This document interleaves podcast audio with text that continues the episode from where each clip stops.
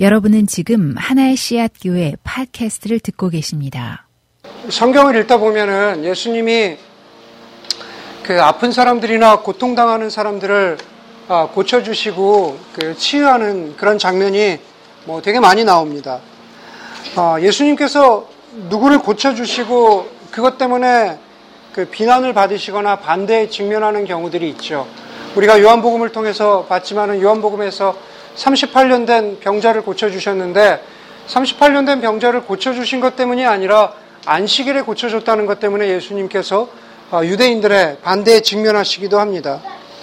그리고 그 고쳐준 사람과의 어떤 뭐 대화를 기록한다든가 아니면 성경의 한 장에서 고쳐주는 장면이 나오는데 여러 사람을 고쳐주시죠. 뭐 어떤 경우에는 혈루병 걸린 여인을 고쳐주는 것과 해당장 야이로의 딸을 고쳐주는 게 한 장면에 나오기도 하고 그렇게 한꺼번에 나옵니다.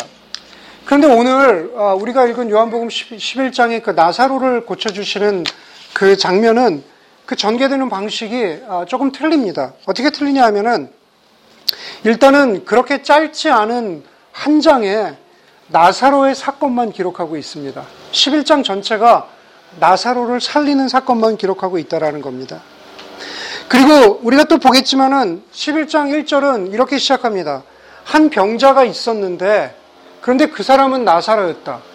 물론 나사로를 살리는 게 이 사건의 클라이막스긴 한데 그렇다면 나사로를 어떻게 살렸다 뭐 이렇게 디테일하게 나오는 것이 아니라 1절에서 한 병자가 있었는데 그는 나사로였다 그렇게 얘기한 다음에 그리고 실제로 나사로가 살아나는 것은 마지막 11장 마지막 가가지고 43절, 44절에서 거기서 정말로 살아나는, 살아나는 모습이, 아, 장면이 기록되어 있습니다. 다시 말해서 그 중간은 뭐냐라는 거죠. 예, 병자가 있었는데 살아나는 클라이막스는, 아, 아, 그 마지막인 거죠. 어찌 보면 영화로 치면은 되게 지루한 영화일 수 있다라는 거죠. 마지막 클라이막스 한 장면을 위해서 우리가 두 시간을 기다려야 되느냐 그런 생각을 할 수도 있는 거죠. 그럼 그 중간에 뭐가 있을까?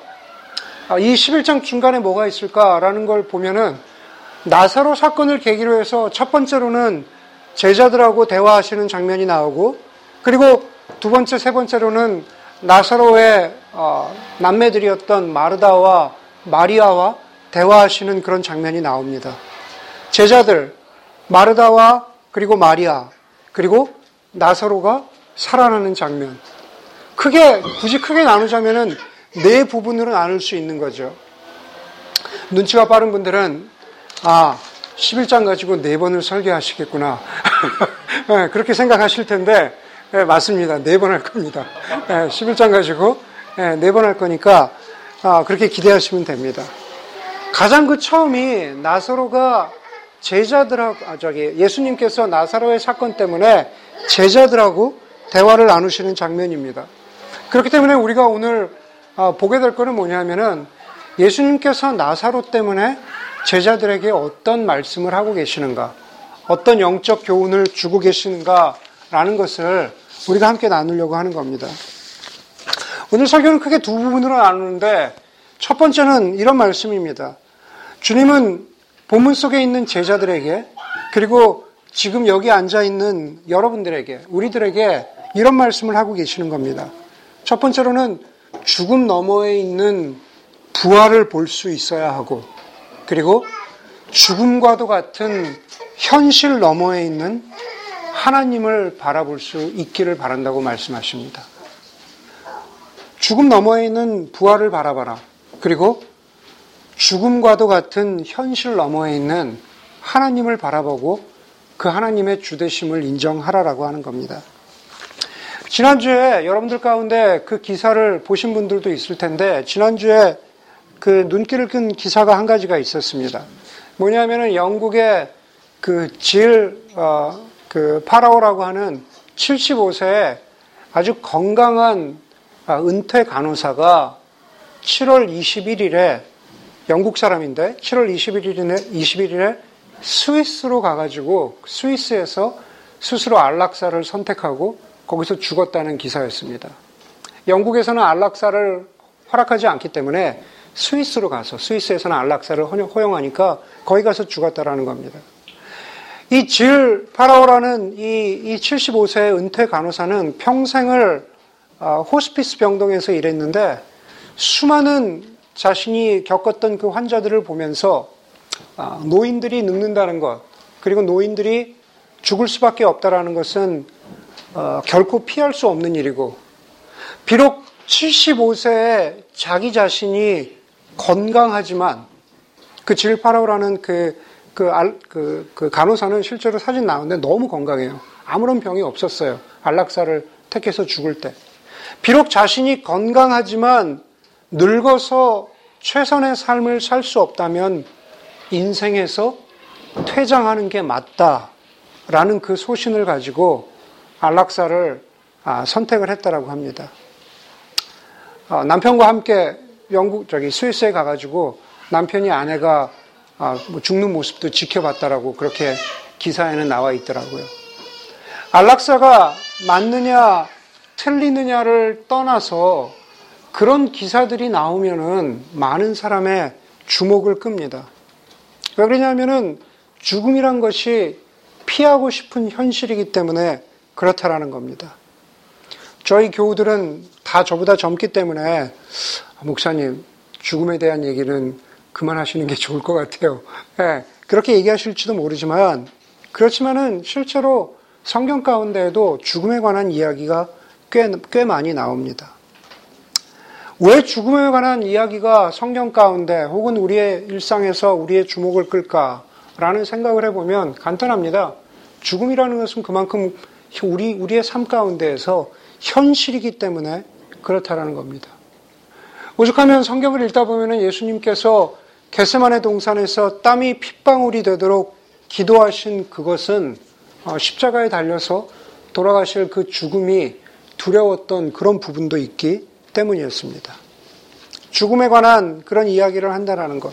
뭐 그런 면에서 오늘 어, 그 우리 은경제 부모님들께서 아, 또 성경자매 부모님들께서 방문하셨지만 예, 저보다 나이 드신 어르신들이 계시는 게 얼마나 설교하는 게 마음 편한지 모릅니다. 아, 지난주에는 불안과 겨울에 대해서 말씀드렸습니다. 죽음뿐만 아니라 우리가 살다 보면은 죽음 못지않게 죽음 같은 현실도 있다라는 겁니다.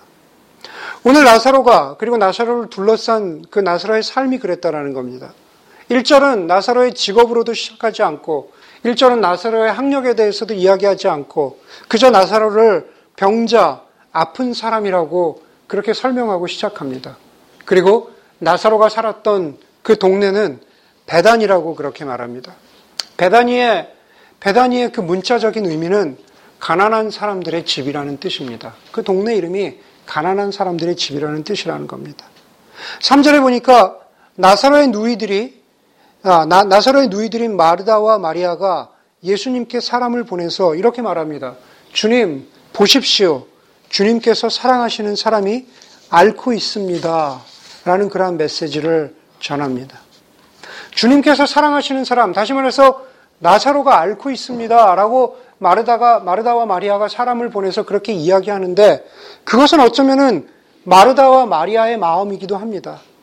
주님, 내 형제인, 내 남매인 나사로가 지금 아파서 병들어서 힘들어하고 있는데 그것을 바라보는 저희도 무척 힘들고 어렵습니다. 그런 뜻입니다. 그것을 간호하는 저희도 무척 힘들고 어렵습니다. 라는 그런 뜻입니다. 저희도 개인적으로 어, 저희 가정에도 아픈 분이 계셔서 그래서 가족들이 어, 최근에 그 저희 아내도 그렇고 어, 가족을 뭐 한국 나가서 병간호하고 그러면서 그, 그 간호하는 것이 얼마나 심적으로 그리고 육적으로 힘들다는 것을 경험하고 있습니다. 저희 가정만 그런 것이 아니라 우리 교우들 가운데에도 기도 제목을 들어보면은 그런 그런 교우들이 많이 있습니다. 부모님의 작은 수술에서부터 부모님의 큰 병에 이르기까지 예, 우리 모두는 마르다와 마리아처럼 누구를 우리 가족 중에 누구를 생각하면서 그것 때문에 마음이 힘들기도 하고 그리고 육체, 육체가 지치기도 한다라는 겁니다. 마치 오늘 배단위에 있는 마르, 마르다 그리고 마리아 그리고 나사로처럼 우리 가운데에도 그렇게 힘든 사람들이 있다라는 겁니다.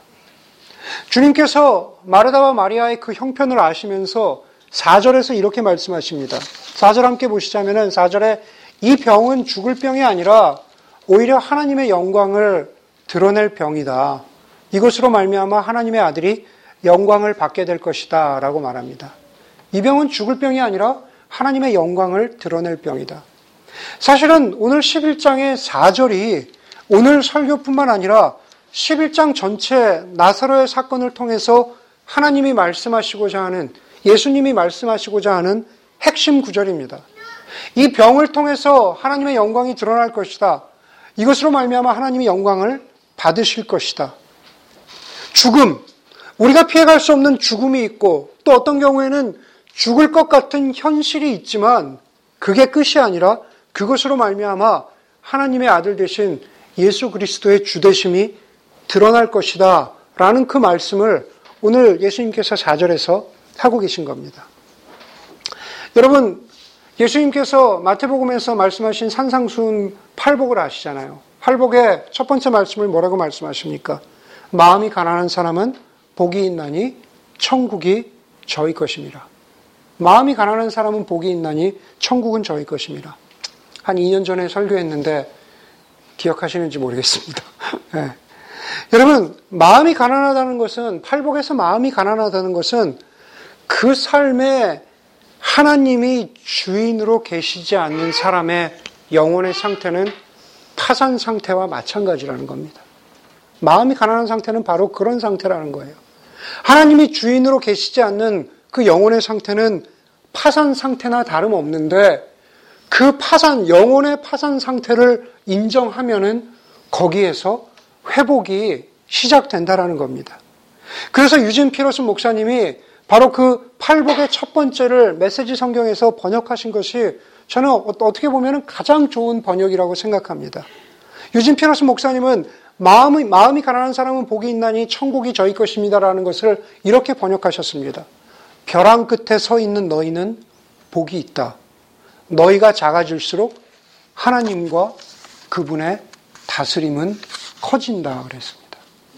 벼랑 끝과, 벼랑 끝과도 같은 죽음 혹은 벼랑 끝과도 같은 죽음 같은 현실 앞에 서 있는 것을 인정하면 거기서부터 하나님께서 우리를 다스리시는 하나님의 존재가 하나님의 임재가 더욱더 커지게 된다라는 겁니다. 병이던 영혼의 파산 상태와 같은 현실이건 다른 곳에는 소망이 없다라는 것. 오늘 주님이 말씀하시는 것도 바로 그것입니다. 이 병을 통해서 하나님이 영광을 받으신다라는 것은 바로 이런 상태를 통해서 다른 곳에 소망이 없다라는 것을 깨닫고 하나님께로 눈을 돌려야 된다라는 것. 마르다와 마리아가 그랬던 것처럼 저와 여러분들도 마찬가지라는 거죠. 우리의 영혼의 가난함, 우리의 영혼의 절박함, 우리의 삶의 절박함을 인정하고 그리고 하나님께 눈을 돌리면 그리고 하나님의 은혜를 구하면 바로 그곳에서부터 하나님의 은혜가 임하게 된다라는 겁니다. 바로 그것을 주님이 오늘 오늘 아, 제자들에게 그리고 우리들에게 첫 번째로 가르쳐 주고 있는 것입니다. 그런데 오늘 이것을 보면서 우리가 뒷부분으로 넘어가게 됩니다. 그것은 이런 겁니다.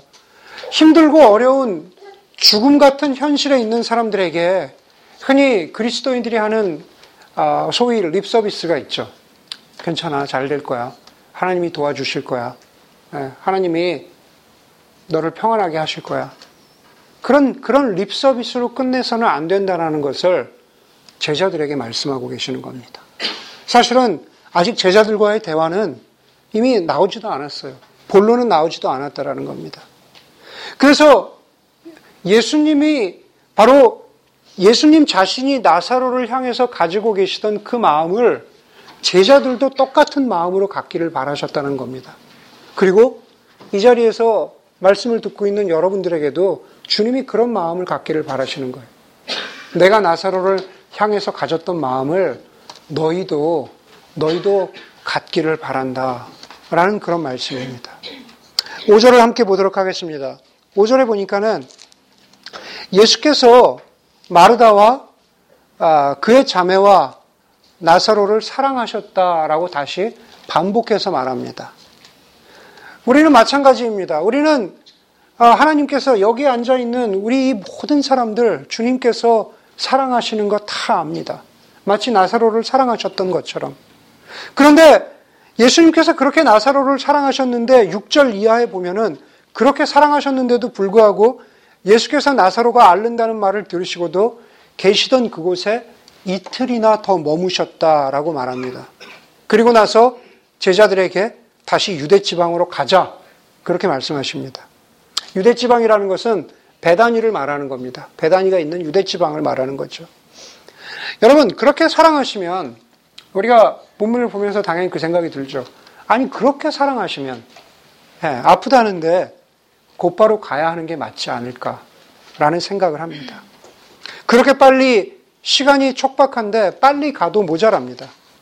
예, 그런데 이틀을 더 계시죠. 사실 어, 나사로의 사건이 전개되는 걸 보면은 예수님이 빨리 가셨어도 어, 살아 있을 때 살리지 못하세요. 이미 죽으셨어요. 17절에 보면은 예수님이 가셨는데 나사로가 죽은 지 며칠이 지났다고요? 벌써 4일이 됐다 그랬잖아요. 그런데 여기서는 이틀을 더 머무셨으니까 이미 가셔도 죽은 거예요. 네, 가셔도 죽은 겁니다.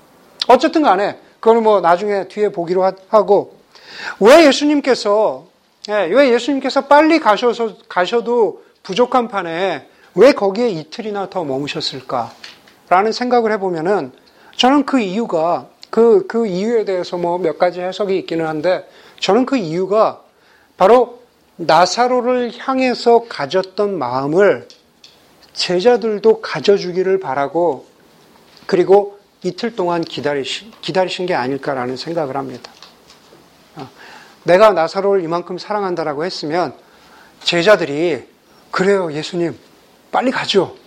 라고 하는 그 말이 제자들로부터 나왔으면 좋겠는데 라고 이틀 동안 기다리신 게 아닌가.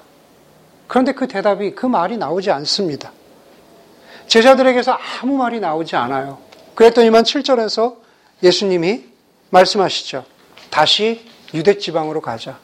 이틀을, 이틀을 기다리시던 예수님이 더 기다리지 못하시고 이제 가자라고 말씀하십니다.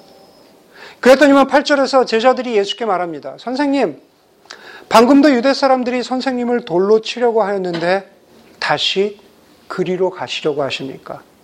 우리가 지난주 10장 어, 말씀을 보면서 배웠죠. 10장 30절, 31절에 보니까 예수님께서 하나님 아버지와 나는 하나다라고 그렇게 말하니까 유대 사람들이 돌로 치려고 했거든요. 예수님을. 바로 그 사건을 얘기하면서 방금 전에도 유대 사람들이 예수님을 돌로 치려고 했는데 그리로 다시 가려고 하십니까? 라는 아, 그 말을 하고 있는 겁니다. 그런데 여러분, 가만히 생각해 보면 그것은 예수님에 대한 걱정이라기보다는 자기 자신들에 대한 걱정이라는 거죠. 아, 자기 자신들에 대한 걱정. 예수님이 다시 유대 지방으로 가서 돌을 맞게 될, 돌로, 도, 돌에 맞게 될 그런 상황에 처하게 되면 제자들인 자기도 그런 위험에 처하지 않을까라는 아, 라는 그런 어, 불안함, 그런 걱정이 제자들에게 있었던 겁니다.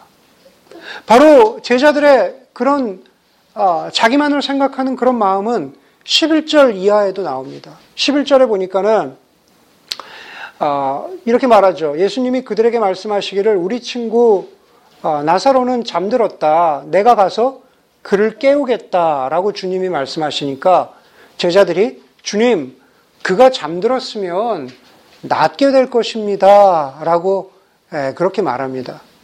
그랬더니만은 13절에서는 예수께서 나사로가 죽었다는 뜻으로 잠들었다고 말한 것인데 제자들은 그가 잠이 들어서 쉬고 있다라고 그렇게 오해했다라는 겁니다. 여러분, 예수님이 나사로가 아프다고 할 때는 이미 나사로가 병이 깊은 것을 이미 아시고 그렇게 말씀하셨습니다. 마르다가 마르다가 마, 마르다와 마리아가 예수님께 사람을 보내서 나사로가 아프다고 할 때 제자들도 나사로가 이만큼 아프구나 하는 이야기를 들었습니다. 그런데 그런데 제자들은 나사로가 잠들어서 쉬고 있고 곧 일어나서 낫게 될 것입니다. 라고 그렇게 아, 생각하는 거죠. 제자들은 나사로에 대해서 깊이 마음 써본 적이 없습니다. 제자들은 나사로라는 사람에 대해서 그냥 가볍게 생각한 겁니다. 여러분 어떻게 보면은 저를 비롯해서 우리 모두 혹은 많은 교회들 그리고 기독교의 문제는 요즘 현대 기독교의 문제는 바로 이 가벼움에서부터 시작하지 않나라는 생각을 합니다. 다시 말해서 나사로는 죽어가고 있다라는 겁니다. 나사로와 같은 우리 주변에 우리가 아는 친구들이나 혹은 교우들이나 우리가 아는 이 세상은 죽어갈 정도로 힘들고 어렵고 그런 처지에 있는데 우리는 제자들처럼 너무 가볍게 생각한다라는 겁니다. 나사로가 잠들어 쉬고 있고 곧 일어날 것이라고 제자들이 쉽게 말하는 것처럼 우리도 어떤 경우에는 주변의 사람들과 세상이 아, 그 사람 곧 나아질 거야. 혹은 세상이 좀 나아지겠지. 라고 너무 가볍게 생각하고 가볍게 말하고 있지 않냐라는 겁니다. 여러분, 사람들이나 아, 세상은 예를 들어서 목사인 저를 보거나 기독교인 여러분들을 보거나 혹은 교회나 기독교를 보면서 기독교가 세상에 지금 어, 널려 있는 모든 문제를 해결해 주는 그러던 그 알라딘 램프의 지니 같은 존재라고 그렇게 생각하지 않는다라는 겁니다. 교회가 모든 문제를 해결해 줄 것이라는 그런 기대를 갖지 않는다라는 거예요. 세상이 혹은 주변에 있는 사람들이 우리에게 바라는 것은 뭐냐면은 제발 가볍게만 보지 말고 그리고 진심으로 진지하게 나사로를 바라봐주고 나를 바라봐주고 그리고 세상을 바라봐 달라는 그런 기대를 하고 있다라는 겁니다. 진심으로 바라보면 결코 제자들처럼 나사로에 대해서 말할 수 없다라는 겁니다. 진심으로, 진정으로 생각하면 그렇게 가볍게 생각할 수 없다라는 거죠. 이번 주에 개인적으로 묵상한 말씀 가운데 학계서의 말씀이 있습니다. 성경에 보면은 예언서 뒤편에 그 소선지서인 학계서의 말씀이 있는데 아, 선지자 학계의 말은 학계서는 굉장히 짧은데 메시지는 간단합니다. 다시 하나님의 성전을 예, 건축하는 것을 예, 바벨론 포로시에서 돌아와서 하나님의 성전을 아, 제대로 잘 건축하는 것을 격려하는 메시지가 학계서의 메시지입니다. 학계서의 메시지는 그 핵심은 1장 9절에 아, 아주 정확하게 나타나 있습니다. 나의 집은 하나님이 말씀하시는 겁니다. 하나님이 학계, 학계 선지자를 통해서 이렇게 말씀하세요. 나의 집은 이렇게 무너져 있는데 너희는 저마다 제 집 일에만 바쁘기 때문이다.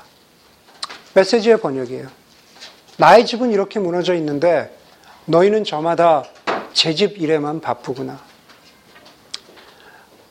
오늘 말씀에 비춰보자면 그런 말씀입니다. 세상이 무너지고 그리고 사람이 죽어가고 있고 죽음 같은 현실 앞에서 나사로처럼 아파하고 힘들어하고 있는데 우리는 재집 일에만 바쁜 것은 아닌가라는 그런 메시지를 저희에게 주고 있다고 생각합니다. 예수님께서는 제자들의 그런 가벼움에 대해서 14절에서 이렇게 어, 제자들에게 한마디로 말씀하십니다. 나사로는 죽었다. 라고 말합니다. 나사로는 죽었다. 나사로는 잠자는 것이 아니라 나사로는 죽었다. 제자들이 무관심과 이기주의와 인색함으로 자기들의 인생을 챙기고 돌아보고 있을 때 나사로는 이미 죽었습니다. 어쩌면 우리가 우리의 삶을 챙기는 무관심과 이기주의와 인색함으로 살아가고 있을 때 누군가는 죽고 누군가는 고통당하고 그리고 누군가는 아파하고 있다라는 겁니다. 제자들에게 말씀하신 것처럼 주님께서 그리스도인들에게 아니 이 아침에 우리 함께 예배드리는 지금 이 자리에 앉아 있는 우리들에게 어떤 말씀을 하시고 어떻게 살아야 된다라고 말씀하십니까? 바로 9절, 10절에 그 말씀의 키가 있습니다. 9절, 10절에 알 듯 모를 듯한 말씀을 하시죠, 예수님이. 낮은 12시간이나 되지 않느냐. 사람이 낮에 걸어 다니면 햇빛이 있으므로 걸려서 넘어지지 않는다. 그러나 밤에 걸어 다니면 빛이 그 사람 안에 없으므로 걸려서 넘어진다라고 말씀하십니다. 두 절을 요약하면은 그건 간단합니다. 빛 대신 주님 안에서 그 안에서 살아라라는 말씀입니다. 요한복음 8장에서 예수님이 자신을 설명하시면, 설명하시면서 나는 빛이라고 말씀하셨습니다. 그리고 너희가 낮은, 다시 말해서 빛이 비추고 있을 때, 바로 그 12시간이나 되는 때, 우리의, 우리의 인생 가운데에서 우리가 그 낮에 걸어 다닌다면 빛 가운데 있으므로 우리가 걸려서 넘어지지 않는다. 우리의 삶이 빛 가운데 있으므로 그 삶이 예수님이 바라시는 올바른 삶이다. 라고 그렇게 말씀하시는 겁니다. 거꾸로 이야기하면 밤에 다니는 것은 주님이 계시지 않는 인생이라는 거죠. 오늘 말씀에 비추어 보자면 무관심하고 인색하고 사람들을 가볍게 여기는 그러한 삶을 주님께서는 오늘 밤이라고 빗대어서 말씀하고 계시는 겁니다. 오늘 제자들에게 주시는 말씀이 마지막으로 달려가면서 15절에서 이렇게 주님이 말씀하십니다. 내가 거기에 있지 않은 것이 너희를 위해서 도리어 잘된 일이므로 기쁘게 생각한다. 나사로는 이미 죽었습니다. 내가, 다시 말해서 예수님이 그 나사로의 그, 그 아픔과 죽음의 현장에 있지 않은 것이 너희를 위해서 도리어 잘된 일이므로 기쁘게 생각한다. 나사로가 아니라 제자들인 너희를 위해서 잘된 일이라고 말씀하십니다. 무엇이 잘된 일입니까? 예수님께서는 나사로의 아픔과 나사로의 죽음을 통해서 제자들이 스스로 자기들의 한계를 깨닫고 자기들의 인색함을 깨닫고 자기들의 이기심을 보게 된 것이 그것이 너희들에게 잘된 일이다. 라고 그렇게 말씀하시는 겁니다. 거기서 회개하고 깨닫고 빛 가운데로 나오면 그게 잘된 일이라는 겁니다. 그리고 더 나아가서 예수님이 이 일로 말미암아서 너희가 믿게 될 것이라고 말씀하십니다. 단순히 이 일은 나사로가 죽은 것뿐만이 아니라 11장 전체를 통해서 나사로가 죽음 가운데에서 살아날 것을 통해서 너희가 예수님께서 부활과 생명의 주라는 것을 믿게 될 것이라는 그 말씀을 하고 계십니다. 주님이 우리에게도 똑같은 말씀을 하시는 거죠. 이 일로 말미암아서 너희가 믿게 될 것이다. 나사로의 죽음과 살아남은 예수님의 죽음과 살아나심을 그것을 이그젠플로 보여주고 있기 때문에 그렇습니다. 그러시면서 예수님은 마지막으로 우리가 지나치기 쉬운 한 가지만 더 지적하십니다. 그에게로 가자. 나사로는 죽었지만 그에게로 가자라고 말씀하십니다. 우리가 보기에 어떤 사람은 이미 죽었고, 우리가 보기에 어떤 사람의 인생은 이미 소망이 없고, 우리가 보기에 어떤 사람은 정말로 죽은 것 같은 그러한 현실 속에서 살아가고 있습니다. 그러한 사람이 있고 그리고 아무런 소망이 없는 것 같은 그러한 그러한 현장이 있다라는 겁니다. 그런데 주님이 말씀하시죠. 그에게로 가거라. 주님이 말씀하시죠. 그 현장으로 가자. 우리가 가는 우리가 해야 되는 것 그저 가면 되는 겁니다. 여러분 16절에 보니까는 도마가 다른 동료 제자들에게 이렇게 말하잖아요. 우리도 그와 함께 죽으러 가자. 뭐 대단해 보이지만 실제로 도마 죽지 않습니다. 그렇죠? 도마 죽지 않아요. 우리가 우리도 예수 그리스도와 함께 죽으러 가자라고 대단하게 말하는 것 같지만 그러나 도마에게 아무런 일 일어나지 않습니다. 그저 우리가 해야 되는 것 주님이 말씀하신 것처럼 아무런 소망이 없는 그 사람에게로 그 현장에게 그 현장으로 가면 살리시는 분은 그리고 회복시키시고 일으키시는 분은 바로 주님이시라는 겁니다. 정작 십자가에서 죽고 부활하신 주님이 우리 모두를 살리시는 것과 마찬가지입니다. 함께 드린 예배 드린 여러분들 가운데 정말 내가 아, 가난한 사람들의 집 배단위에 있다라고 나의 나의 상황은 그렇다고 여겨지는 분들이 계시는지 혹시 모르겠습니다. 마음이 가난하고 힘들고 어려운 분이 계시다면 그 가난한 상태로 영혼의 파산 상태와 같은 그 상태로 나가시면 하나님께서 거기서부터 회복시키신다는 것. 그리고 바로 어, 그, 그 자리로부터 시작해서 또 하나님께서 어, 제자들에게 말씀하신 것처럼 우리들에게도 우리의 인색함과 이기심의 자리를 박차고 나와서 죽어 있는 것 같은 그에게로 가라고 말씀하시는 그 주님의 어떤 부르심과 도전 앞에 우리가 응답할 수 있다면 하나님이 사람을 살리, 살리시고 하나님이 세상을 회복시키시는 그 현장에 도마와 제자들처럼 우리도 증인으로 함께 참여할 수 있다고 그렇게 믿습니다. 함께 기도하겠습니다.